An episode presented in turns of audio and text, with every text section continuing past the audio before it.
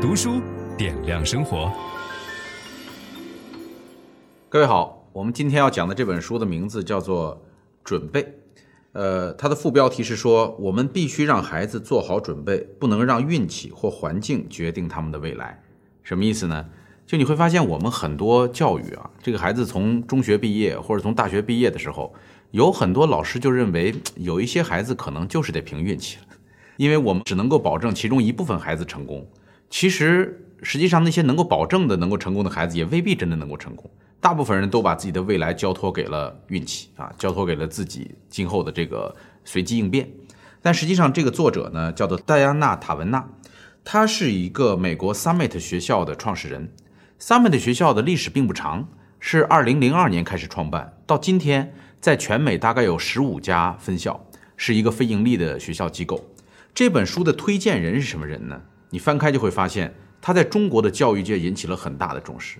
他的推荐人是人大附中的校长、清华附中的校长，然后北京新英才学校的校长，还包括呃美国著名的教育家萨尔曼可汗，就是可汗学院的创始人，然后也入选了比尔盖茨的年度书单，扎克伯格基金会也资助了这个 Summit 学校，他被评为美国最优高中，就是一个只有十几年时间的一所学校，怎么能够在呃，教育界引起这么大的轰动，被这么多教育家一致的推崇和重视，这就是准备这本书的这个核心的价值所在。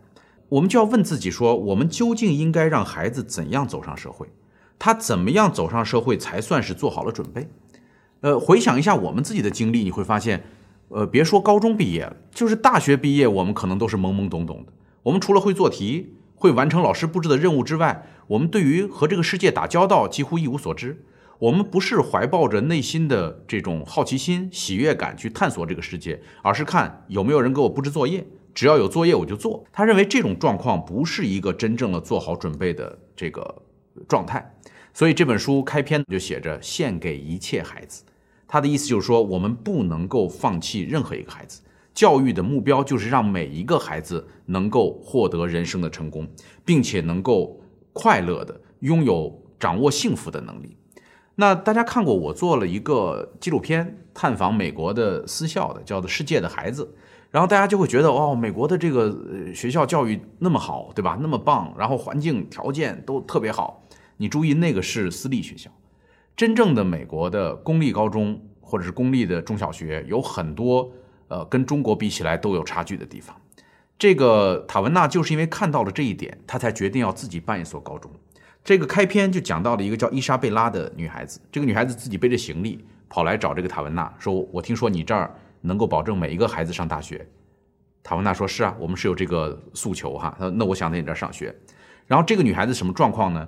她背着包到处走，她不敢回家住，为什么？因为她父母都吸毒，然后她自己加入了黑帮，他是告诉这个校长说：“我现在打算脱离黑帮，然后我要开始学习。”这个塔文纳都觉得心里边一颤，因为他知道一个小孩想要脱离黑帮是多么困难的一件事儿。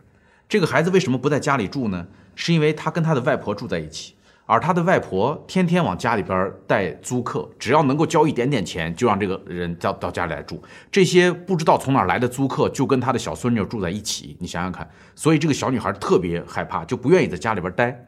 塔文纳说，很多美国的底层的孩子就是生活在这样的环境之中。他为什么这么理解这件事儿？是因为你要知道他的成长经历。他小时候生活在一个呃父母天天打架的这么一个家庭，他的爸爸喝了酒以后就会打他的妈妈，而且还会用这个邪恶的眼神看他们这个姐妹，然后他就不敢洗澡，呃，每天身上一股味儿。后来他的老师跟他谈话，说就很隐晦的讲说，你能不能去洗个澡呢？你这不洗澡，每天上学，这同学们都躲着你，对吧？他作为一个青春期的小女孩，她什么都不敢说，她不敢告诉老师她为什么不敢洗澡，呃，然后她不敢告诉老师说她在家里边根本得不到支持，她在家里边可能每天面临着都是暴力，呃，直到后来她的父母离婚，然后又过了几年，听说她的爸爸杀死了她的后妈。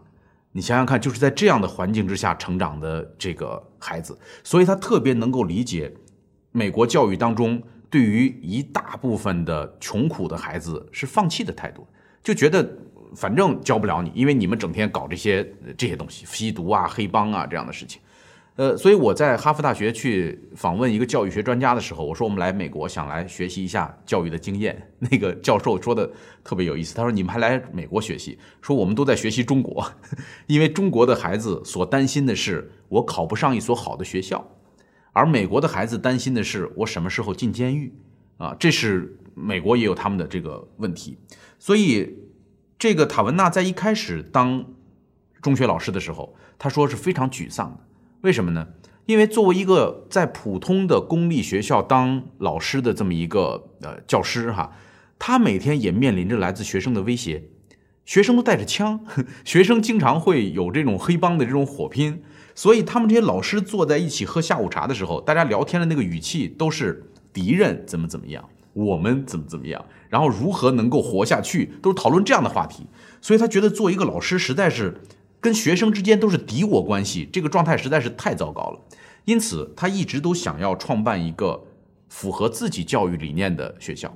直到后来，硅谷的一些家长，他们希望能够创办一所学校，请他去做校长，他们就成立了 Summit 高中。Summit 高中是完全按照他的想法来构思的，他的目标就是不放弃任何一个孩子，就每一个孩子进到这个学校里边来，他认为我一定要把你想办法送进大学。因为根据统计结果，就是这个孩子上了大学以后的人生，就是要比不上大学的时候收入要高很多，一年可能要高几万美金。所以他说，我一定要想办法把这些孩子都送上大学。但是你知道，所有的高中要想搞得好，招生是非常重要的，对吧？那个美国的私立高中，大家都觉得教学成绩怎么那么好啊？全都是上常春藤啊？那是因为你进去就特别难，他拼命的面试，然后筛选，还要看家长的素质等等。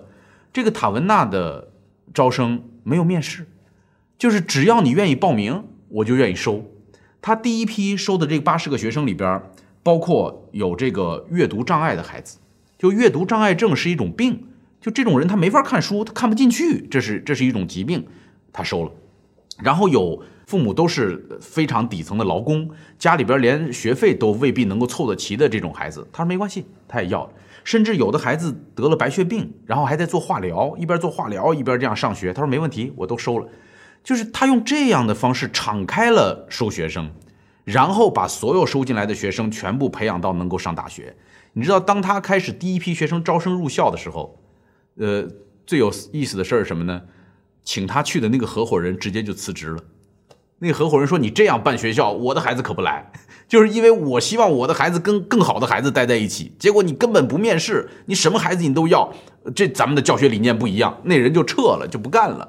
但是他坚持，就是他认为教育的本质在于改变孩子，帮助这些孩子们变得更好、更幸福。教育的本质不在于面试他们，不在于筛选出来好的孩子放在一起。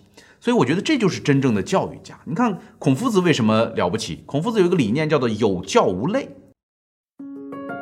分享知识是一种美德。当我们每一个人都在不断地分享知识给这个社会的时候，我们这个社会将会变得越来越好。所以，如果您喜欢这本书的内容，把它分享到您的朋友圈当中，或者给到您指定的某一个人都可以。